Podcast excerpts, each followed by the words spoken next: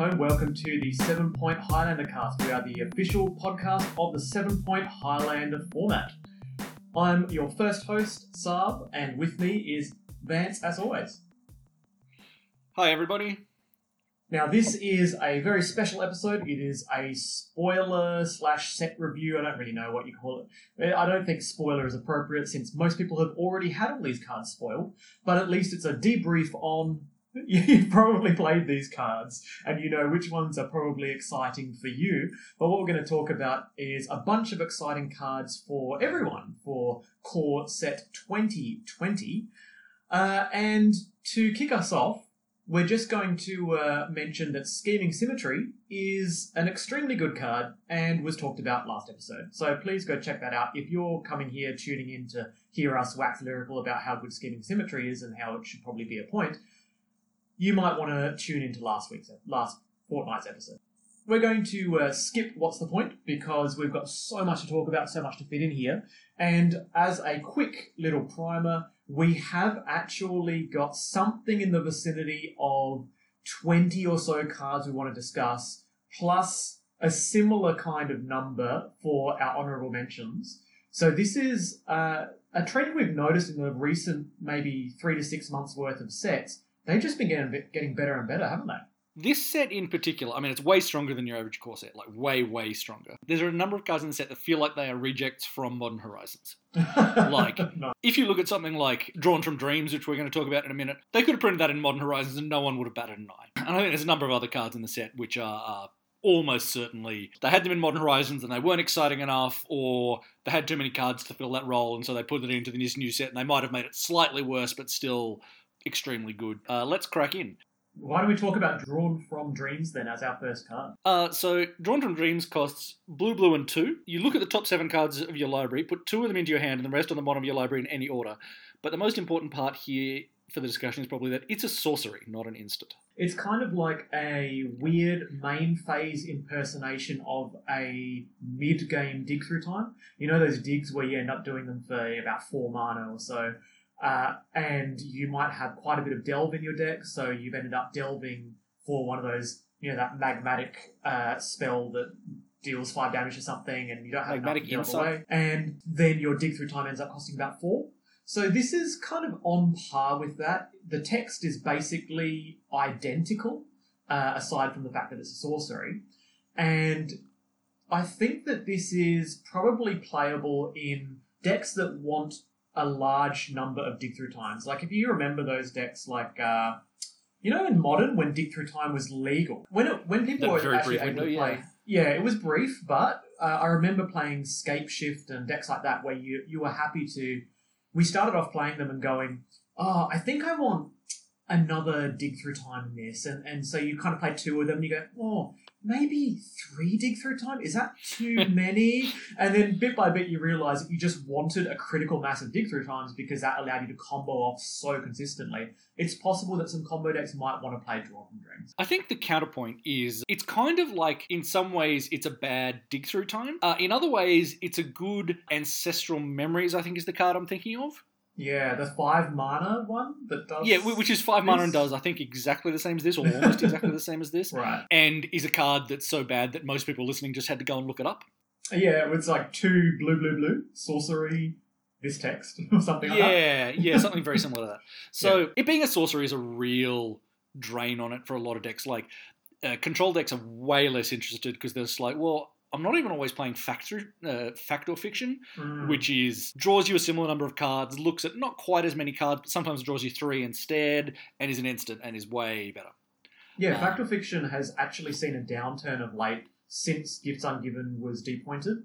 People are actually, you know, there's just only so many slots that you can actually put a four mana big draw spell in. And this is instant speed. So when you look at Draw from Dreams being sorcery, I completely agree. It just might not get there for control decks, but maybe a combo deck would like to uh, like to abuse it. Uh, so going on to the next card, I'll I'll read our next one. This one is called Brought Back.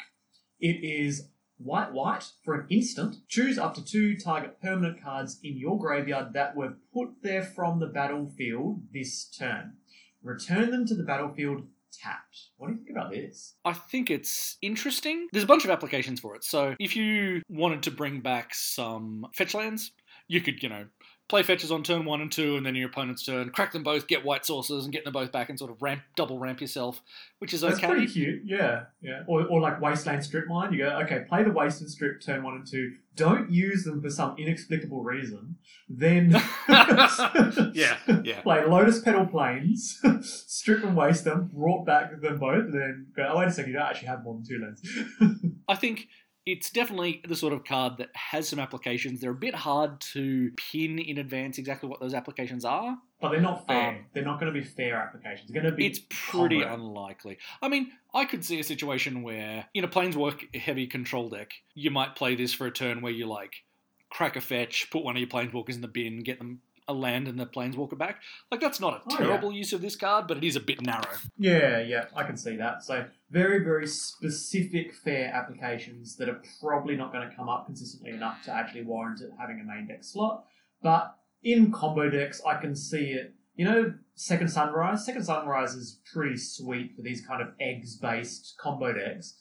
Uh, this is a very, very specific Second Sunrise, though. It's, it's you know, it's cheaper, but they have to. It's only going to get two of them. So and they come into play tapped is the real problem. yeah, the, the tap thing is oh, that's that's really painful if you can't. Because obviously, if, obviously, if they came into play untapped, you'd just be like, uh, you know, I'm going to crack uh, my egg and my black lotus, and then I'm going to get them both back and just generate mana and advantage. so yeah, it might pop up. What's the next card that we have? Spectral? Sailor is the next card. So it's a one mana one one with flying. Uh, it's Mhm. also got flash, and it's got blue and three colon draw a card.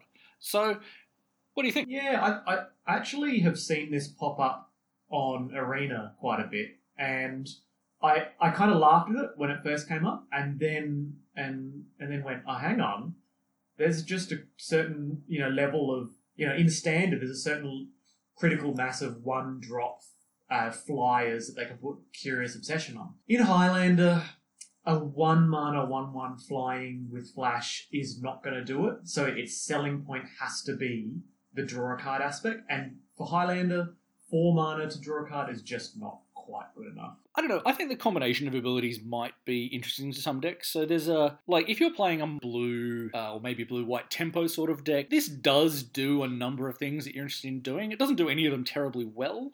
Could be a thing. Yeah, I someone's probably going to brew with it. They're going to make some blue white skies deck that we've never seen before, and they can't. They play that new card that's like uh, you know a two mana draw two if you control a flying creature. And you know they'll, they'll chuck all these things together. They'll put the winds thing in that gives all the flyers plus one plus one, and they'll surprise wins. us. Yeah, Yeah, yeah, yeah. All right, so the next one is Mu Yanling, uh, Sky Dancer. She's a planeswalker. She's three mana, so uh, two blue and one.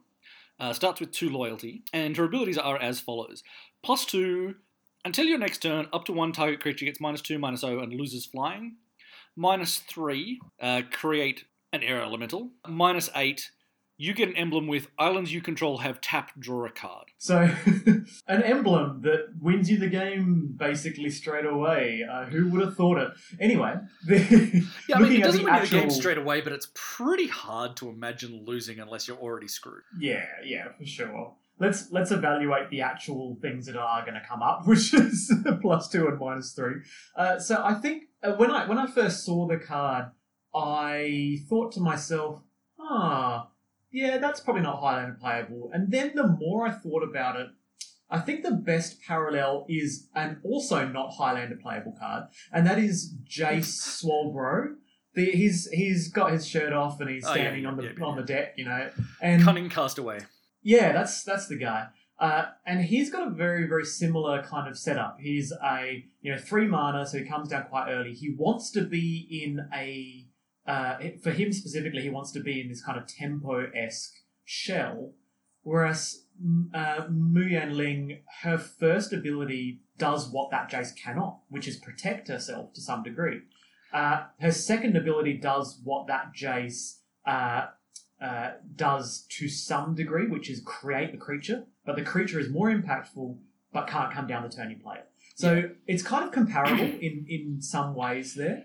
And although that Jace has been largely unplayable, I think this uh, this version of that kind of a walker is a little bit closer to Highlander playable. Yeah, I, I think she is very close. Like I'm not Mm. not sure she gets there. but I think she's very close.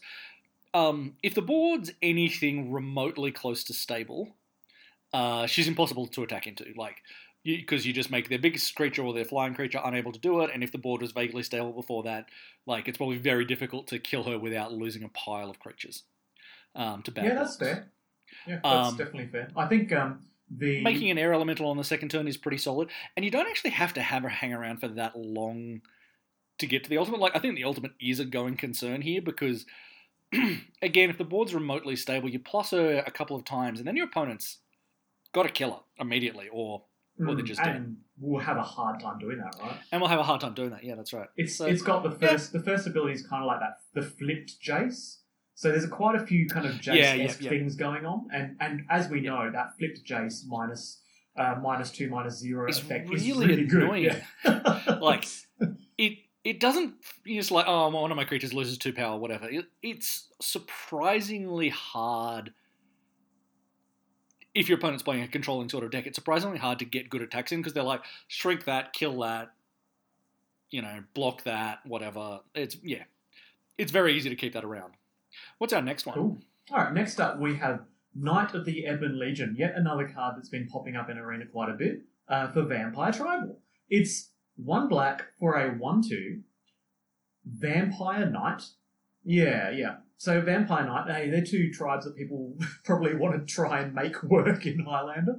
Uh, so the the main thing is that for three mana, uh, two and black, Knight of the Ebon Legion gets plus three plus three. It gains Death Touch until end of turn. Usually the Death Touch is not going to be relevant, but look, it's going to become a four five, a one mana potential four five uh, for that particular turn. And then, although it shrinks down at the end of the turn, at the beginning of your end step, if a player lost four or more life, which conveniently this this guy does when it hits your opponent, put a plus one plus one counter on it.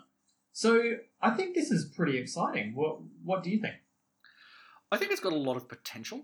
Um, I'm not sure how it goes. So the most obvious deck for this is is the red black uh, Neiman's sort of aggro deck. Um, it's starting with one power is kind of a drawback there. Yeah. Um, but if you can get it rolling, like if you can get it to connect even, if you can get it to get its ability even once, it's great. Um, also, interestingly, although it has to be on your turn that it happens, it doesn't care which player lost the life. So if Mhm. you have Necropotence in play, you can just pay four and he'll get a count at the end of turn. Oof, Um, love it. And uh, Adanto Vanguard uh, has Yeah. seen some degree of play in Highlander, so uh, that's perfect. You know, just do it. Uh, indestructible, sure. Make this guy come down as a one mana two three. That's that's Yeah. fine. So I think it's got a lot of potential. And next one I also think has a lot of potential, but I think there's uh, possibly some disagreement on this one. Mm, mm. Here's our discussion. Yeah. Uh, so, Embodiment of Agonies, it's one black black for a 0 0 with flying and death touch. It enters the battlefield with a plus one plus one counter on it for each different mana cost amongst non land cards in your graveyard. So, uh, a Brainstorm is a blue, Ponder is also a single blue, but uh, Counterspell and Mana Leak are different costs because one's double blue and one's a blue and one, let's say. yeah, yeah. Well, uh, I feel your pain. It's ex- exquisite having to calculate how big this guy is. Uh, Luckily, you only have to do it once. Oh, yeah, true. So It- it, comes doesn't- in with that, and that's static. Right, yeah, yeah, it's, right, it's right. not like Tarmogoyf where it, you know, constantly shrinks and grows. If it did, it would probably be incredible. As it is, I think it's merely very good. Yeah, so uh, we've had some disagreement about this, and this is our opportunity to discuss that because we just kind of basically put in the notes, uh, I, I disagree, and that's it. So, Yeah. so, So, so my my point of view is, on turn three, this card's probably going to be a two-two flying death touch, which is not very good, but it's a not a terrible fail state. Um, you know, as long as in in a uh, tempo-y controlling sort of deck, it's relatively easy to get to that. But where it really shines is when you draw it in the mid to late game. So you draw this on, let's say, turn five or six, or turn four or five. It's not hard to imagine this is a like four four or a five five or a bigger flying death touch.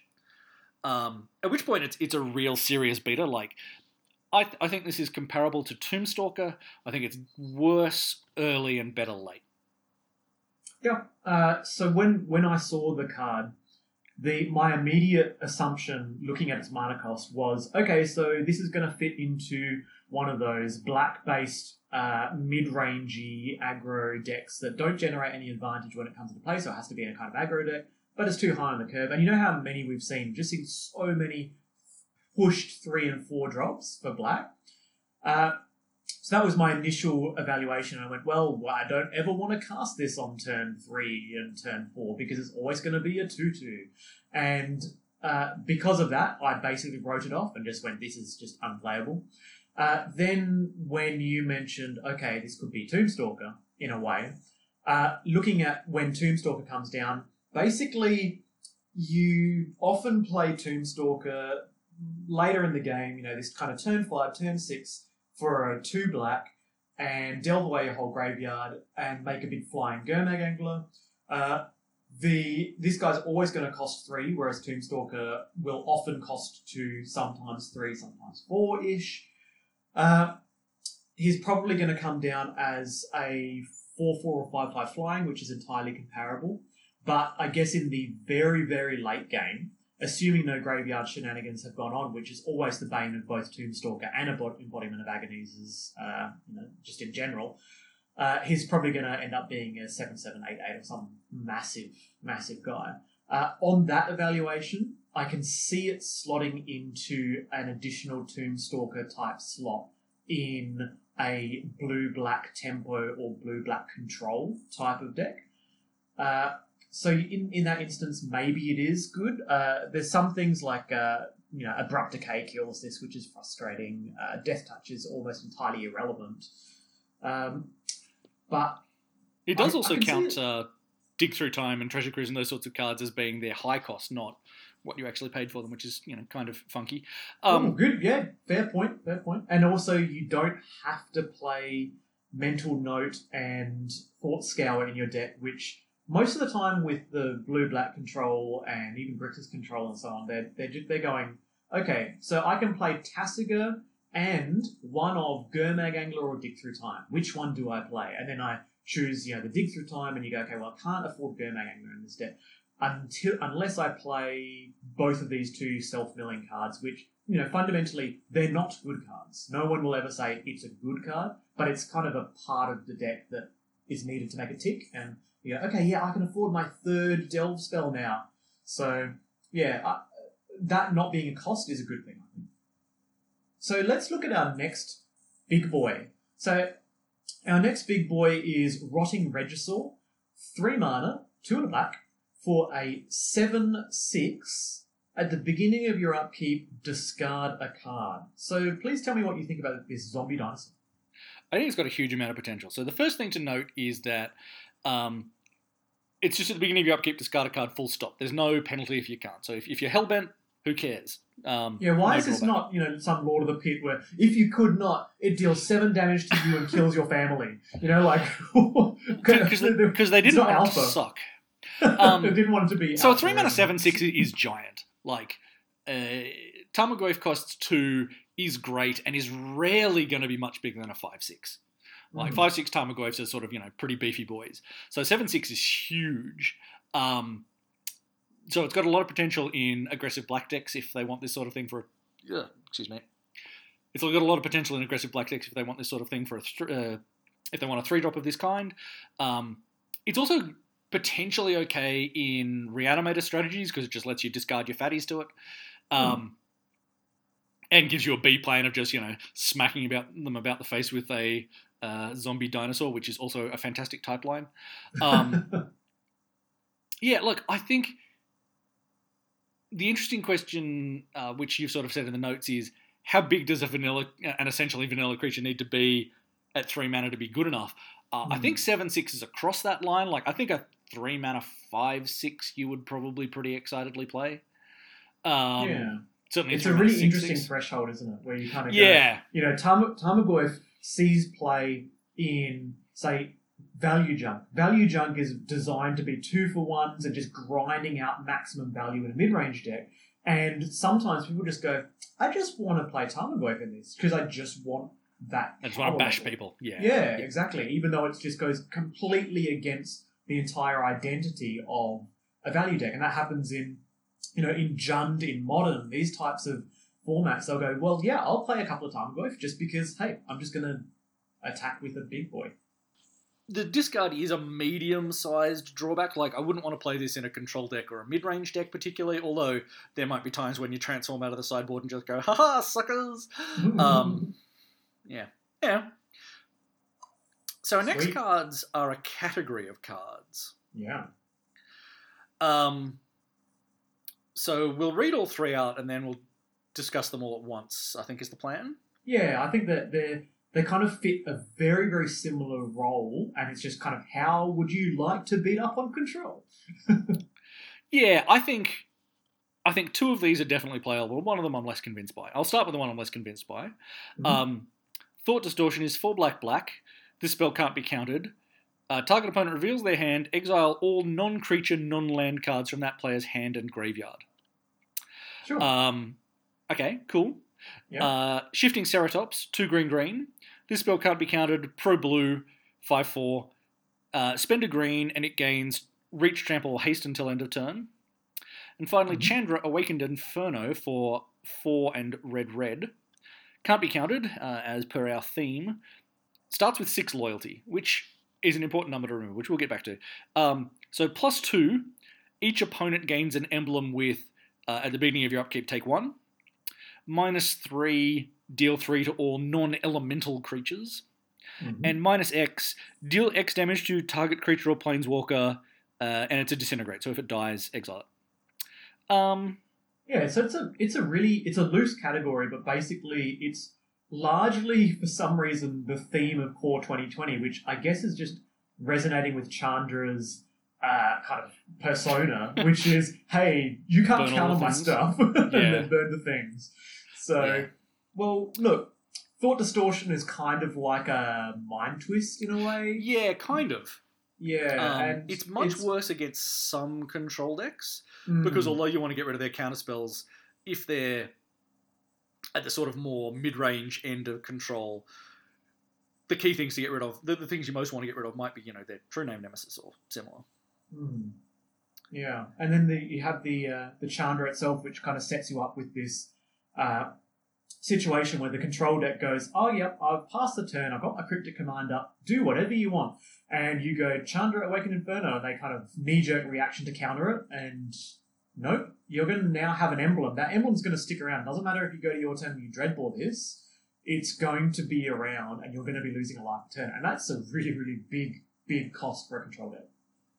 And if you don't have Dreadbore or equivalent, like you can't just make it leave the battlefield, um, killing it on the following turn is hard. So as I said, starts with six Mhm. loyalty, goes up to eight.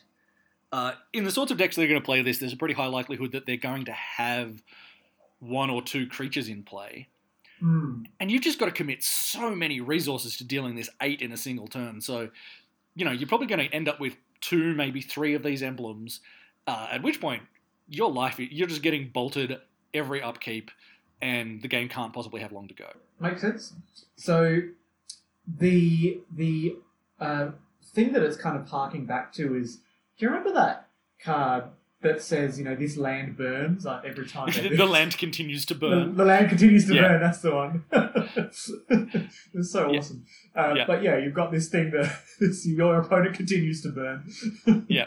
Yeah, absolutely. And and these other two abilities are both really good. Like the minus three defends Chandra really well against a lot of decks. Like it just sweeps away little creatures. Um, and the minus X kills most planeswalkers. Like there's going to be a lot of situations where your opponent's sitting behind a a Jace or a Teferi or whatever, and you cast this and it just dies, and then they have to deal with Chandra. So tell me what you think about the shifting Ceratops, because I was a bit dubious about it when I saw I it in the list it's and I went, hey, good. this is this this ain't no thrun. Uh, it's not a thrun. It's filling a slightly different role. So can't be counted is you know obviously gravy text. Um, it's great against control decks because they can't do one of the things they want to do. Um, it is more vulnerable to removal than thrun. um, like so much more vulnerable to removal in multiple different ways. Um, but it's harder to block, so they can't just put a true name in front of this, which is often what happens to Thrun when he wants to attack. Again, it, it will often come into play and kill a Planeswalker, um, and then just be a reasonably beefy threat that is hard to block. Like, you can't put. Um, any kind of you know token, uh, uh, bitter blossom tokens or whatever's in front of it because it's just going to trample Mhm. over the top of them. Um, yeah, look, a fairly large portion of the time it's going to come down deal five, and then they're going to Doomblade or equivalent. Um, but that's fine. Like, I think it does a reasonably good job of doing the sorts of things you want to do. Um, and it's also a Triceratops, which is cool in and of itself. Yeah, for sure. I, I think that not comparing it to Thrun is probably the most the, the most accurate way to do this because people look at it. I immediately looked at it and went, oh, "This isn't a Thrun because it doesn't actually protect itself from the removal spells that are relevant. It's actually a completely different role. The the can't be countered Yeah. is not where you're bringing it in. It's really about the um, hey haste kill your planeswalker or you know reach block that thing I can't otherwise block. Trample get past the blossom tokens or true name. I think the I big like difference between this and Thrun is this card is much more main deckable uh, Yeah. than Thrun. Thrun you really only want against dedicated control decks, whereas this does quite a fine job against other aggressive and mid-range decks because, um, you know, the, the haste and the trample just mean that it's very hard to stop it getting its damage through. Mm, Um, mm. So yeah, uh, I think it's I think it's a real good card. Well, speaking about getting damage through, how about we talk about Leyline of Red, aka Combustion? So, Leyline of Combustion is four mana, like almost all these ley lines, two and double red. Enchantment, it's got the leyline text, so you can begin the game with it if it's in your hand. And the text is whenever you and or at least one permanent you control becomes the target of a spell or ability an opponent controls, Leyline of Combustion deals two damage to that player. What do you think? Well, they finally printed a good red ley line. Um, Took them a enough attempts. Um, there are plenty of times where you would side this in. Uh, it's good against remove if you're you know a creatures deck. It's good against removal heavy control decks um, because every time they kill one of your creatures, you get to shock them, which is exactly what you know reasonably aggressive uh, decks want to do. Um, it's not great if you've got to pay four for it, but it's not the worst. Mm. Like, um, it's not like some of the ley lines where if you don't have them in your opening hand, you're just like, well, I might not, I might as well not have this card at all because I never want to pay four for it. It, it is good, although you probably shouldn't bring it in. But maybe if it's the only thing in your sideboard, it is good against uh, Storm because you know, again, it's one of those problems where if they're trying to um, tendrils you out, unless you're on less life than them, um, this is going to kill them first. Yep, makes sense. Hmm. So So it's pretty it's- cool. I like it's it. not amazing, but it's Yeah, it's good.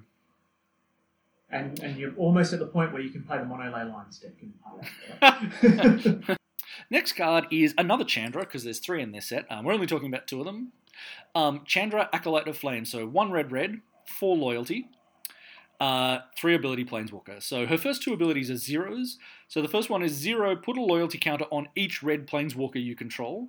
Her next zero is create two one one red elemental creature tokens. They have haste and die at end of turn.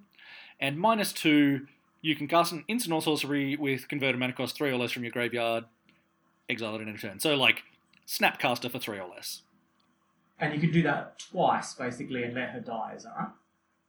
Yeah, I, I'm I'm pretty keen on that last ability. I think having red planeswalkers that do damage to your opponent is great, and in this way she can just kind of summon two elementals that you know essentially say deal two damage to your opponent unless they've got some kind of you know sweet blockers that can just sit there. Uh, so we're really looking at that last line of text, and I would play this in a uh, you know, in, a, in any kind of tempo deck where you're, say, blue red tempo or a blue red shell, and you've got Ancestral Recall and Time Walk in your deck, and you've got Chandra to sit there and be a zero mana Snapcaster Mage Impersonation and just go, yeah, I'll, I'll just um, flashback an Acorn, flashback a Time Walk, or on the fairest of the fair, just flashback a Chain Lightning and them. You do still have to pay for it. Yeah, yeah, I think it's fine because you're almost always going to be flashing back a one and two mana spell. Yeah, yeah, yeah. And yeah. very few times you're flashing back a three mana spell in the types of decks she's going to go in. So you're not going to say play her on turn six and have six mana because you flooded out. It's very unlikely. You're probably going to be flashing back a one drop or two drop, um, which which I think is is good. I also think that her first ability, uh, putting a loyalty counter on all your red planeswalkers, in some board states is going to be terrifying. Like if you've got um, Chandra Torch of Defiance is the best possible example because that ultimate just ends the game. Um, so helping Yeah. tick up to that is really good. It also pseudo defends your red planeswalkers because they've all got slightly more toughness. And for a Yeah, three mana that's planeswalker, I think that's that's very good. My comparison for that last ability uh, would be Goblin Dark Dwellers. I've I've experimented with Yeah. Dark Dwellers a lot with uh, Time Walk and uh, Acol, and usually a pod. But uh, happy to choose one of those two power cards. You know, go okay, Time Walk, and then put the pod there. Uh, it's paying five mana for a something and then three cards or something and an extra turn is pretty exciting but it's never quite been good enough. Everything that I've tried and, and trying to jam a pot into making an eight point deck is very hard. Um, Yeah. But this coming down that extra turn early is is pretty cool, I think. So that coupled with what you said, I think it makes it playable. So let's have a look Yeah. at the next card. This one's really exciting, I think. Elvish Reclaimer. One green mana for a 1 2. Elvish Reclaimer gets plus 2 plus 2 as long as there are three or more land cards in your graveyard, which is relatively easy to do. So uh, the main text is the last part. To tap, sacrifice a land, search your library for a land card, and put it onto the battlefield tapped, and chuck your library. What do you think? Uh, I like to call this card Cord Ape because it's kind of like a cross between Knight of Reliquary and Kird Ape, but that's probably just me. I think this card's really good. So uh, I think it's good in aggressive decks because having three lands in your graveyard is trivial, and then it's a one mana three four, which is I hear pretty good. Mhm. Um, like certainly you know well past the would I play this for one mana if it was just a thing test, like miles past. Um, Mhm. and the fact that it searches up any land is, uh, I mean, actually kind of upsetting to me because I hate Dark Depths as a card, but really good in the decks that want to play cards like Dark Depths, or even if you're just Mm. playing like Strip Mines and Wastelands and whatever. It just, you know, fixes your mana if you really, really need it to. It fetches up your special lands, um, you know, sets up all of your stupid land based combos. It's great.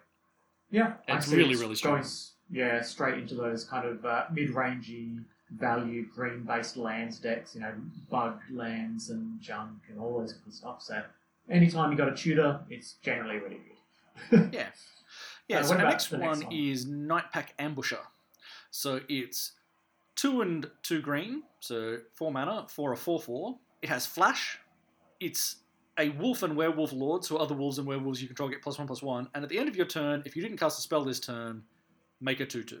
So yeah, I think this is just generally a pushed example of uh, these kind of four drops that leave something behind after they go. So Garruk Relentless is a good comparison. Garruk Relentless comes down, he makes a 2-2 wolf, your opponent bolts him, you have that wolf. And you just kind of came up on that trade. But then there's the upside of if they don't have the bolt, you just kind of run away with the game. I think this is a similar thing, whereas uh, the difference is that you spend the four mana at the end of their turn, and then you untap with seven power, and uh, well, you don't untap seven power, but you basically from the following turn you have that seven power, and then they finally remove it. You've still got that wolf, but the flash part was the key because you were able to play around things. You can also flash it in and block a Kird Ape. So Yeah, you're often going to be able to eat a creature with this. Hmm. Yeah, it seems fine. Uh, next card up we have. I think, sorry, is- just just before we go on, the other thing that's worth mentioning on this is there are actually quite a lot of Highlander playable wolves and werewolves or cards that generate wolves. Um, so that plus one plus one it is not that hard to get other advantages out of. Next one is not a wolf. It's Barkhide Troll. This one probably doesn't have much to talk about. It is a 2 mana, so green green, for a 2 2, that comes into play with a plus one plus one counter. So it comes into play as a 3 3. You can remove that counter at any time later on with one mana investment, and Barkhide Troll gains hexproof until end of turn. So it's a cool little um, you know aggro tool that comes in and can't be targeted until you really, really, you know. Yeah, uh, I think this is a good example of a card that passes uh, my Watchwolf test. In that Mhm. it's got the stats of Watchwolf with a bit of upside, so it's probably worth looking at. Yeah, I'll put that down there on the list. Uh, Let's go to a more interesting card. Kethis. Kethis, the Oh, hidden boy. hand. this, This is card has some text. Yeah. Um, It's got casting cost junk. So yep, uh, white, black, green. black, white. Yeah, for a three-four, legendary spells cost one less to cast. Okay, sure, no problems. But then in addition, exile two legendary cards from your graveyard. Colon. Until end of turn, each legendary card in your graveyard gains. You may play this card from your graveyard. What do you think? Yeah, it's kind of like Yawgmoth's buddy's will. Um, And it's Maybe weird will is- because it's an elf advisor. maybe Yawgmoth's will is what he's reading in the, in, is what he's drawing on in the uh, in the art. Um, I think this card is probably good. Like it's a little bit hard to to work out. It makes planeswalkers cheaper these days, which is definitely an upside, unless you recast them.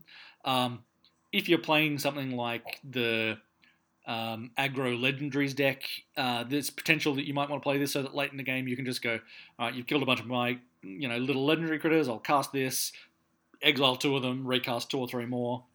I think it's weird and interesting. Yeah, I, I assume it just goes straight into Gene Holland's legendary deck.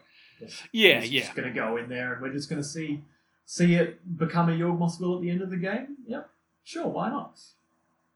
How about the next legend? And next legend is Kykar Wind's Fury.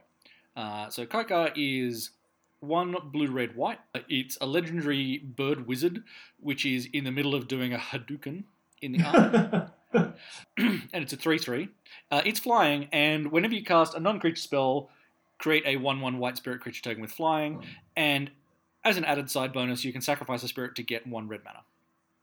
yeah, this is just basically critical mass or close to critical mass for the uh, Jeskai prowess type decks.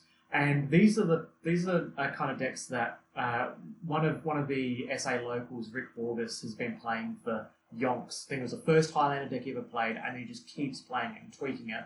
And this is the kind of deck where it's just full of cards that are not good. You know, like Manamorphose. Okay, look, Manamorphose is a good card, but in the deck that it's going in, which is a deck with, say, Monastery Mentor and so on, you're kind of going, yeah, it's just another cantrip. But it has such a high level of these cantrips, it just wants enough payoff cards. And his deck was running things like, uh, you know, Young Pyromancer, you know, all the usual suspects uh, in the Jeskai colours. But it always seemed to be kind of one payoff card off being good because they would just spin their wheels, is going, yeah, Metamorphose into these other cantrips, into more cantrips. Oh, I didn't find anything, pass a turn. And you're like, okay, sure, I'll just play a good card like Kess or something. Yeah. Um, I So I think it might just have one enough. mana too expensive to be good. I think you really want your token creating payoffs to be two or three mana because otherwise it's really hard to get to the point where you can cast one and then chain two or three spells. But I'd be happy to be proven wrong. Yeah, I agree. I think the one selling point for that extra mana is flying. When when the tokens have flying, tokens are actually terrifying. When when the tokens are just one one pyromancer tokens, you figure out ways to kind of block them on the ground or slow the game down. But then when they're flying, it's really, really, really hard to get um, get through or to survive. So um, yeah, I think it, I think it's got potential there. So next ca- card up, we have Golos, Tireless Pilgrim. So he is a five mana artifact creature legendary scout for a three five. and he has a large amount of irrelevant text. I'll talk about the relevant text though. The most important part I don't think is, it's as irrelevant as you think, but go on. yeah, well, we'll see. so, uh, when Golos Tireless Pilgrim enters battlefield, you may search your library for a land card, any land card, put that onto the battlefield tapped, shuffle your library. Then the more, the harder to jump through hoops are two and WUBRG, so seven mana, colon, exile the top three cards of your library. You may play them this turn without paying their mana costs. So, where are you excited to play this? I think this is a card that has huge amount of potential. So obviously, being able to fetch any land you want is incredible, as we discussed previously. Um, I think this probably doesn't go in the lands decks because uh, it's a little bit more than they want to pay. But there's probably some control decks which have, uh, like you know, where, where this is a perfectly reasonable late game blocker slash minor card advantage slash whatever um, that, that lets them fetch up their special lands. And I think you're not paying the seven mana cost very often, but I can imagine someone, you know, brewing some crazy brew where they do this and it, you know, usually wins the game if you manage I'm to activate looking it. forward to seeing the, the Golos brews. If you if you find one, please send it to us so we can chat about how, the sweet plays you've made with that. I just imagine that. Oh, it's going to be so sweet. Uh, what do we have next to talk about? Our last one before we uh, mostly rush through the honourable mentions because we've already been going for 40 minutes um, is Mystic Forge. Uh, or Mystic Pizza Oven, as some people have dubbed it. Um, That's so good. So it's a four mana artifact. You can look at the top card of your library any time. If it's an artifact or a colorless non land card, you can cast it. And tap, pay one life, exile the top card of your library. I'm really excited about this card, just in general. I think that uh, I've tried to jam experimental frenzy into decks like recycle and uh, you know finding finding places where you can put it in these low mana cost decks, but they often you know the frenzy itself doesn't often fit in every combo deck because you can't play cards in your hand. And the time it takes you to destroy it, oftentimes your opponent has set themselves up to to uh, you know not make you win with that ten moves that's been stranded in your hand. But I think the Mystic Forge uh, uh, upside of not having that can't play cards in your hand versus the downside of the fact that it has to be basically a, a colorless card uh, it's it's disproportionate. I think that this goes straight into affinity. So there have been affinity brews going around where they just run as many of those one drop and two drop artifact creatures, and they run you know the uh, steel overseer that kind of stuff like traditional affinity. And this is pretty much just a slam dunk into that that kind of deck. It's a it's a disgusting looking future sight for uh, colorless. The other massive advantage is that uh, stopping yourself from just uh, hitting a brick wall and being able to just tap it and exile that top card when you need to is a difference between basically fizzling or stopping and passing the turn and then getting completely destroyed by some artifact destruction, a shatter storm type effect, and winning the game on the spot. So uh, I'm really excited to see it in uh, in Affinity as well as um, like Bolas's Citadel type brews. Oh, yeah, yeah, yeah. All right. Um, I actually am going to promote one of these things we're going to talk about in honorable mentions back into the proper cards because um, Okay.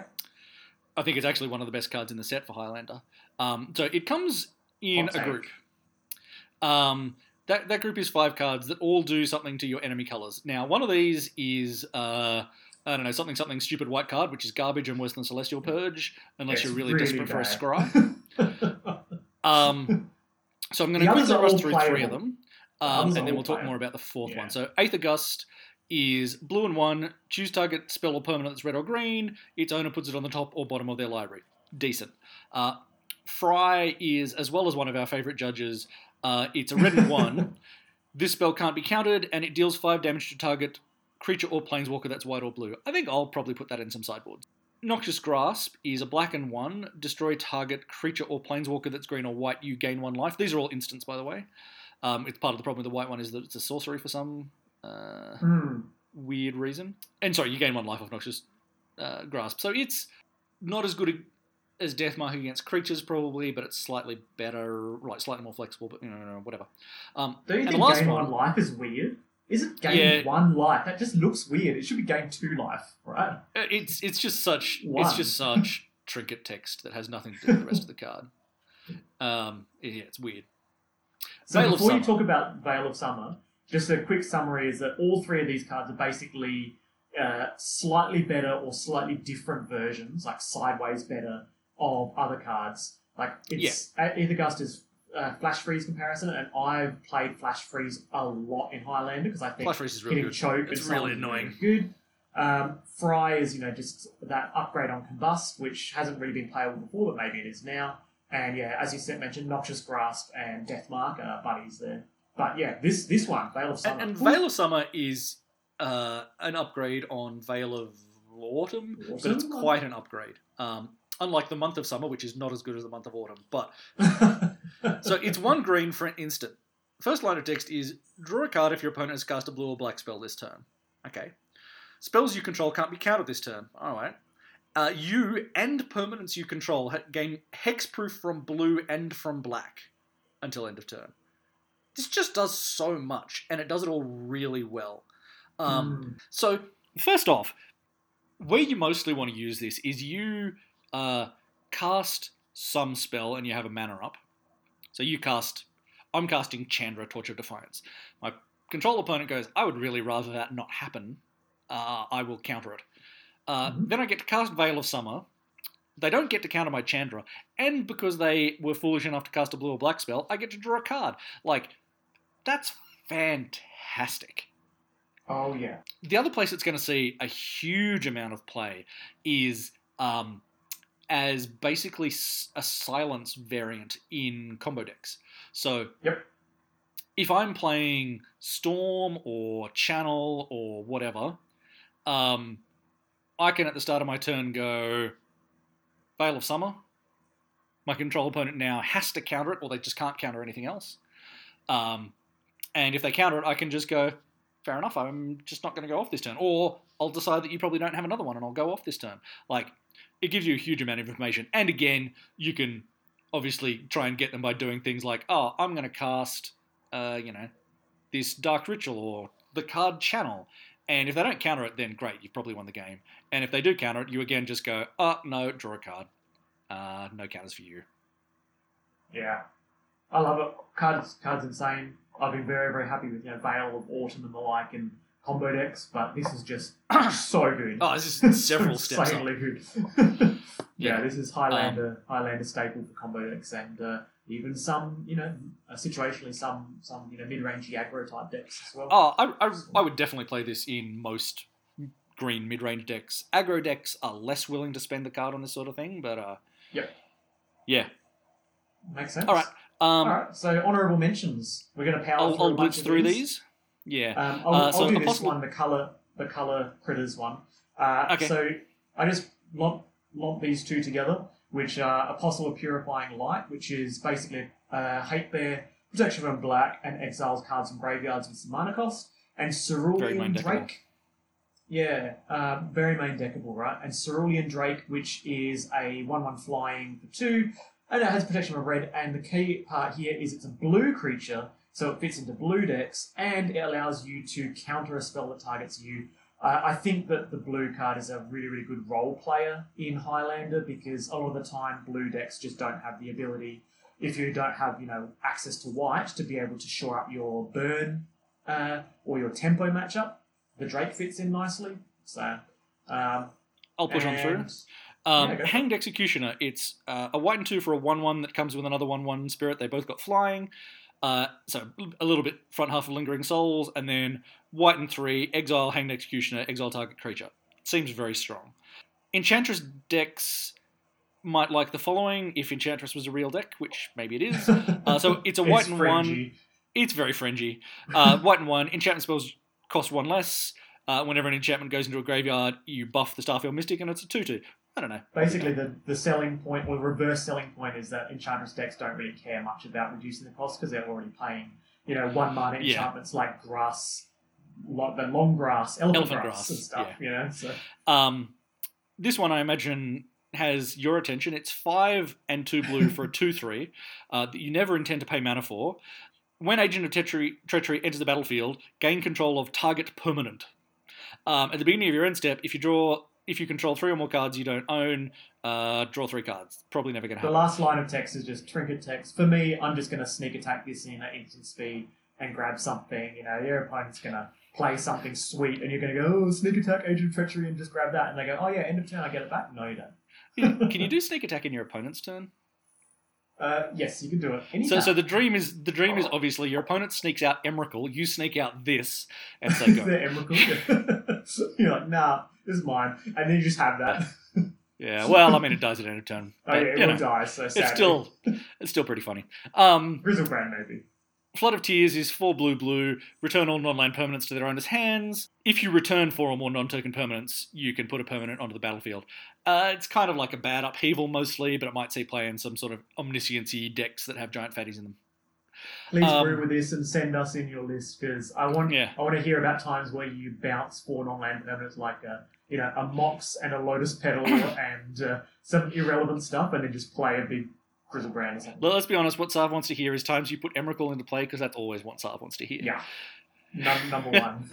should I say Uh, six? Yeah. Brineborn Cutthroat. One and a blue for a 2 1 with flash. Whenever you cast a spell on your opponent's turn, put a plus 1 plus 1 counter on it. This seems pretty good in uh, Delvery, Tempo y, blue black, or blue red kind of decks. Um, solid. Uh, Dread Presence is 3 and a black for a 3 3. Uh, whenever a, spom- a, sp- a, spur, a spomp. Whenever a swamp enters the battlefield under your control, choose one. Draw a card and lose one life, or deals 2 to any target, and you gain 2. Yeah, there's definitely, you know, mono black mid range, mono black control, call of DT black ops. These kind of decks will just be happy to just chuck this Yeah. out as a useful role player. Oh, the next one is not a, play, a Highlander playable card eh, at all. Don't don't do it. Um, but I want you to go and look up the art of Bloodthirsty Aerialist. Um, are you looking at this, Sav? Yeah, I'm looking. Oh wait, it's upside down. It's upside down. It Uh, took the me art is so long completely to upside down. that. The, the candles are all going towards the ground. I don't know whether they intentionally put this upside down and are not very good at what they do, or they accidentally put this upside down and are not very good at what they do. But like, this art bothers me. Anyway, Drakuseth, Maw of Flames. Uh, he's a 7 mana 7 7 flyer. When it attacks, it deals 4 to a target, then 3 to another target, and then 3 to another target. Um, like, this Yeah, is pretty good to reanimate or sneak in, I guess. Yep.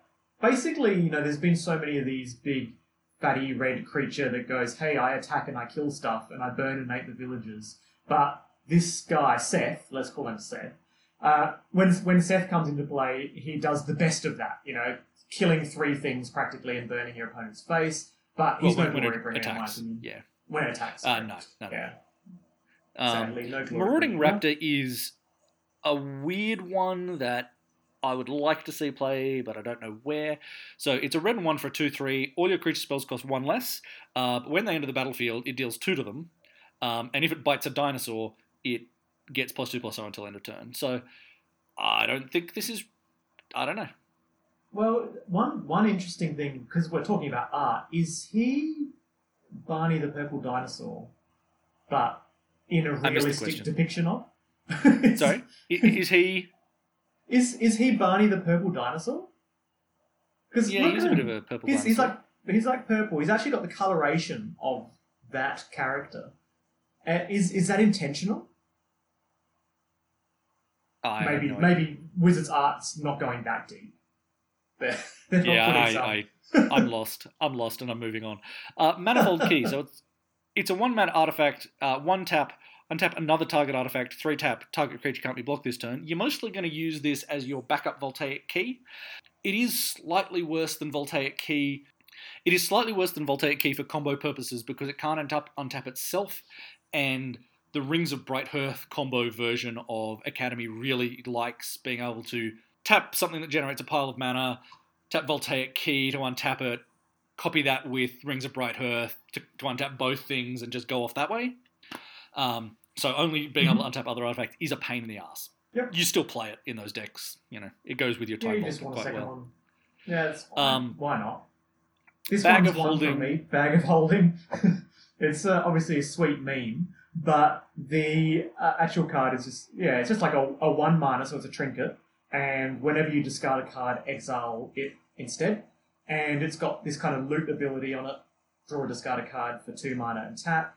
And then you can four mana tap it and sacrifice it and return all those exiled cards back to your hand. So it's got maximum flavor win, but I think it's, you know, possibly combo specific. Could fit into some kind of combo deck. Again, I don't really know off the top of my head where it will fit, but when I read it, I instantly thought, "Ooh, yes, it's a trinket. It's cheap."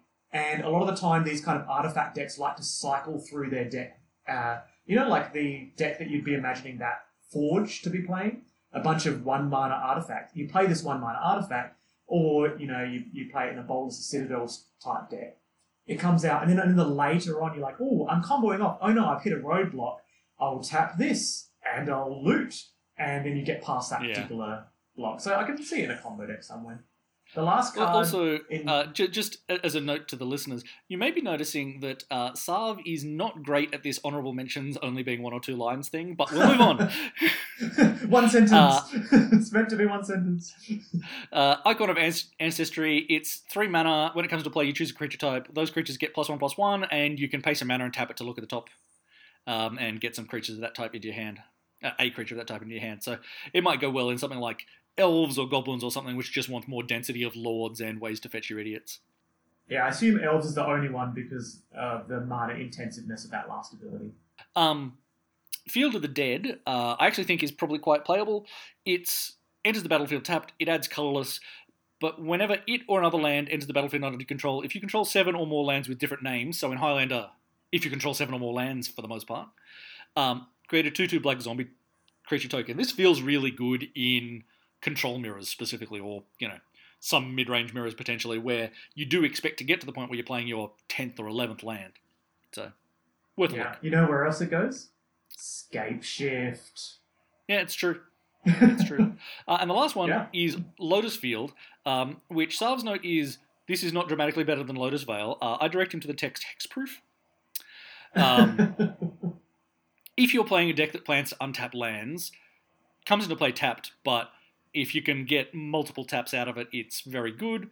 Um, definitely don't just put it in your average random deck because it's not very good in that circumstance. It's got the minor upside against Lotus Vale that you can sacrifice tapped lands. So if you've got something like a uh, City of Traitors, you can eat it what with its sacrifice trigger on the stack. Um, yeah, that was a lot of cards. wow. Did we do that in one hour? So, so We we, did literally went through in- 40 cards. Almost exactly one hour. We did it in an hour and one minute. That's okay. I'll trim Wow. a minute. Well, yeah, there's probably going to be some trimming. So at about this time point, the audience is looking at it going, wait, but it's actually 57 minutes or something like that. Um, but yeah, I mean, we, we smashed out 40 cards. Now, the the thing that I will sum up with at the end here is a reiteration of what we said at the beginning. I don't think in the early set reviews that we did on the Highlander cast, which would have been what would have the first set have been? Maybe six sets ago. I can't remember exactly what set it was, but it was Um, just over a year. Um, and whatever set that Was was, it Hour of Devastation or something? something, probably something along those lines. Whatever this, that set was, we were looking at something like mm, 10 cards and no honourable mentions. And we went, oh, actually, let's just chop out these three and make them an honourable mention. I don't think we have much to talk about on them.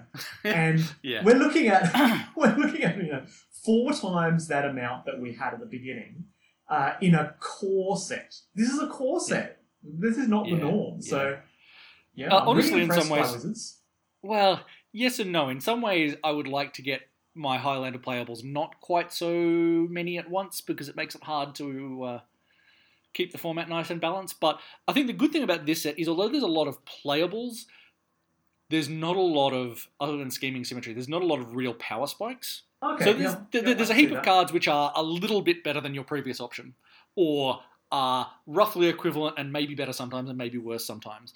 But you know, it's not one of those sets where you're like, oh, Narset, she just goes in every deck that wants a three mana planeswalker because she's bonkers. And I, li- I like how some of these cards are. Well, actually, almost all the cards are role players in specific decks, as opposed Yeah, to that's- you know, yeah. hey, this is now the blue staple. You know, this is this is going to be a card in you know every every blue deck. It's nice to have them once in a while, but yeah, like you said, you don't want that all the time in, in every single set. Otherwise, it's going to be really hard to balance uh, the format. All right. Well, that brings us to the end of the Core 2020 set review. I hope you've enjoyed. If you have enjoyed listening to our dulcet tones on the podcast, feel free to become a financial supporter of the podcast, which is becoming a patron. If you become a patron, you can chuck us a dollar every episode or, you know, a cup of coffee every episode. We don't mind, we're not fussy. Uh, and that'll go to making my audio quality actually good because right now it is terrible. As you know, I have uh, moved to a different computer and uh, my audio quality is, is relatively woeful. So we are trying to save up to get a microphone to improve the quality of the podcast for you, the listeners. Uh, other than that, the show will always be free. So you don't have to worry about that. We'll always be bringing you some sweet, sweet content every two weeks. Uh, you can listen to us via other media, i.e., the written media, with your eyeballs. You can check out Twitter, uh, where we are uh, something or other Highlandercast. That's us, right? we are Highlandercast on Twitter, and Vance is at Vancian Motions on Twitter. Uh, I'm not on Twitter. As you can tell, I don't know what, what to do with Twitter. So uh, you can join our Facebook, Facebook is Seven Point Highlander for the actual Highlander discussions, but if you want to join the podcast Highlander, it is uh, Highlander Cast, Seven Point Highlander Cast, right? Basically, you search these things, they're going to come up. Uh, and there's also Highlander Discord. cast everywhere.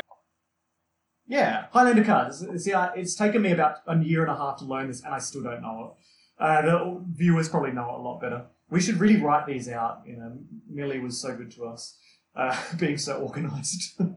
um, the last thing to note is uh, the Discord. The Discord is right in front of me. I will let you know what it is. It, it is High Seven Point Highlander, and that you can uh, talk about all the various things in Highlander on Discord, or you can check out the actual Highlander uh, cast room. Is that what you call it? Forum. For there are multiple fora within Discord. We are some form of room in there called Highlander. All right, Cast. this is taking too long. Come on, chop chop. that brings us to the end. All we have left to say is thank you very much for listening, and we'll see you in a fortnight. See you next time, everybody.